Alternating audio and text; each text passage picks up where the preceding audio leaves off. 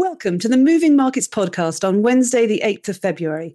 My name is Bernadette Anderko, and I'm one of the investment writers at Julius Baer. Today, we'll cover the usual markets roundup, and our chief economist, David Kohl, will be here to fill us in on his thoughts on the outlook for interest rates. So let's start with an update from the markets.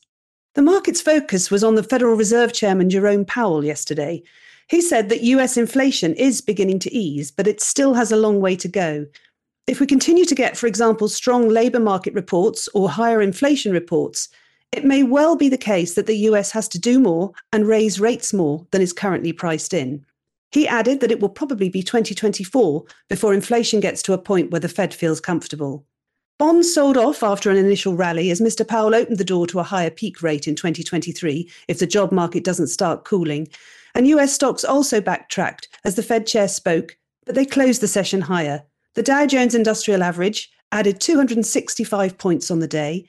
The S&P 500 added 1.29%, but it was the Nasdaq Composite that posted the biggest daily gain, climbing 1.9% to end at 12,113 spot 79. Big tech, particularly Microsoft and Google, energy, semiconductors, P&C insurers and credit cards were among the stronger areas of the stock market yesterday. Steel, paper packaging, retail and consumer staples were some of the laggards. Asia Pacific markets traded mixed overnight. The Nikkei 225 fell just shy of 0.3%, dragged down by declining shares of Sharp, Nintendo, and SoftBank after posting disappointing results. The TOPIX, however, closed fractionally higher. Hong Kong's Hang Seng Index slipped just over 0.1% in its final hours of trade, while the Hang Seng Tech Index declined 1.75%. In mainland China, the Shenzhen component and the Shanghai composite fell 0.4% and 0.15% respectively. In currencies, the yen steadied after rallying more than 1% on Tuesday, whilst the Australian dollar edged higher also after gaining more than 1% following the Reserve Bank of Australia's decision to increase interest rates yesterday. Indian government bond yields and the rupee climbed after India's central bank raised interest rates by 25 basis points as expected on Wednesday. In commodities, gold ended up 0.3%, Bitcoin futures were up 0.8%, and WTI crude oil settled up 4.1%, adding to Monday's 1% gain and recovering some of last week's approximately 8% drop. This was all helped along by a rebound in demand from China. President Joe Biden delivered his second State of the Union address to Congress on Tuesday night, marking the halfway point of his tenure. He called for increasing taxes on the wealthiest Americans, in addition to curbing anti competitive practice and increasing rights for workers. Many of the ideas proposed by President Biden, like the billionaire tax and the PRO Act, which would restore employees' rights to unionize without retaliation, are going to be tough sells in the Republican controlled House. In the news, Turkey has declared a three month state of emergency in areas struck by two massive earthquakes earlier this week, allowing the government more leeway for rescue and reconstruction efforts.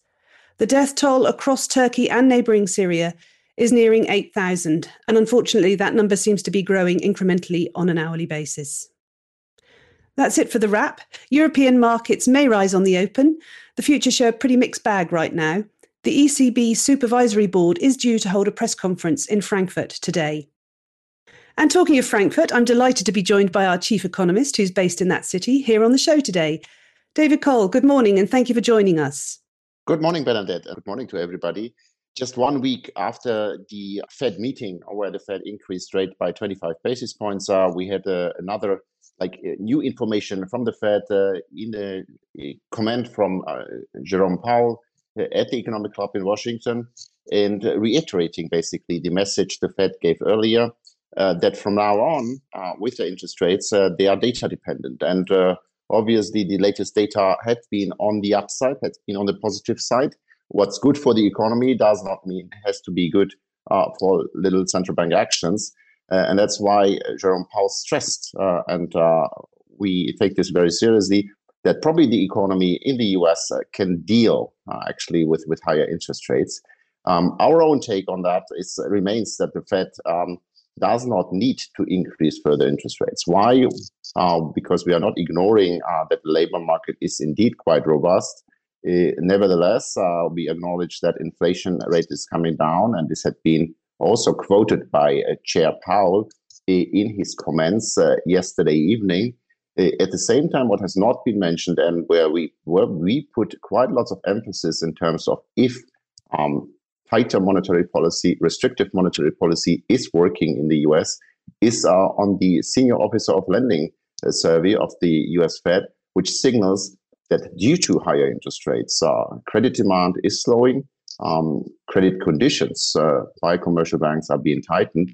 And with this backdrop, we think uh, that so far the monetary policy stance is quite restrictive in the US. Um, nevertheless, we think uh, the bank, uh, the, the, the Federal Reserve, um, needs to address any fears that inflation is not coming under control, that uh, the high inflation rate will persist for longer. Therefore, the political pressure on the Fed remains quite high to go beyond uh, any level which is restrictive, to stay longer on restrictive territory. This is ex- exactly what had been ex- uh, what had been commented on by Jerome Powell yesterday.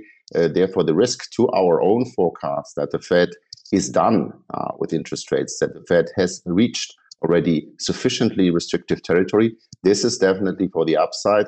Uh, the, rest, the, the, Fed is steady, stays ready to react also to backwards looking data, uh, like, for example, the strong employment data, which has been just out. Uh, and with that, back to you, Bernadette. Thank you very much for your insights, David. It's always a pleasure to have you on the show.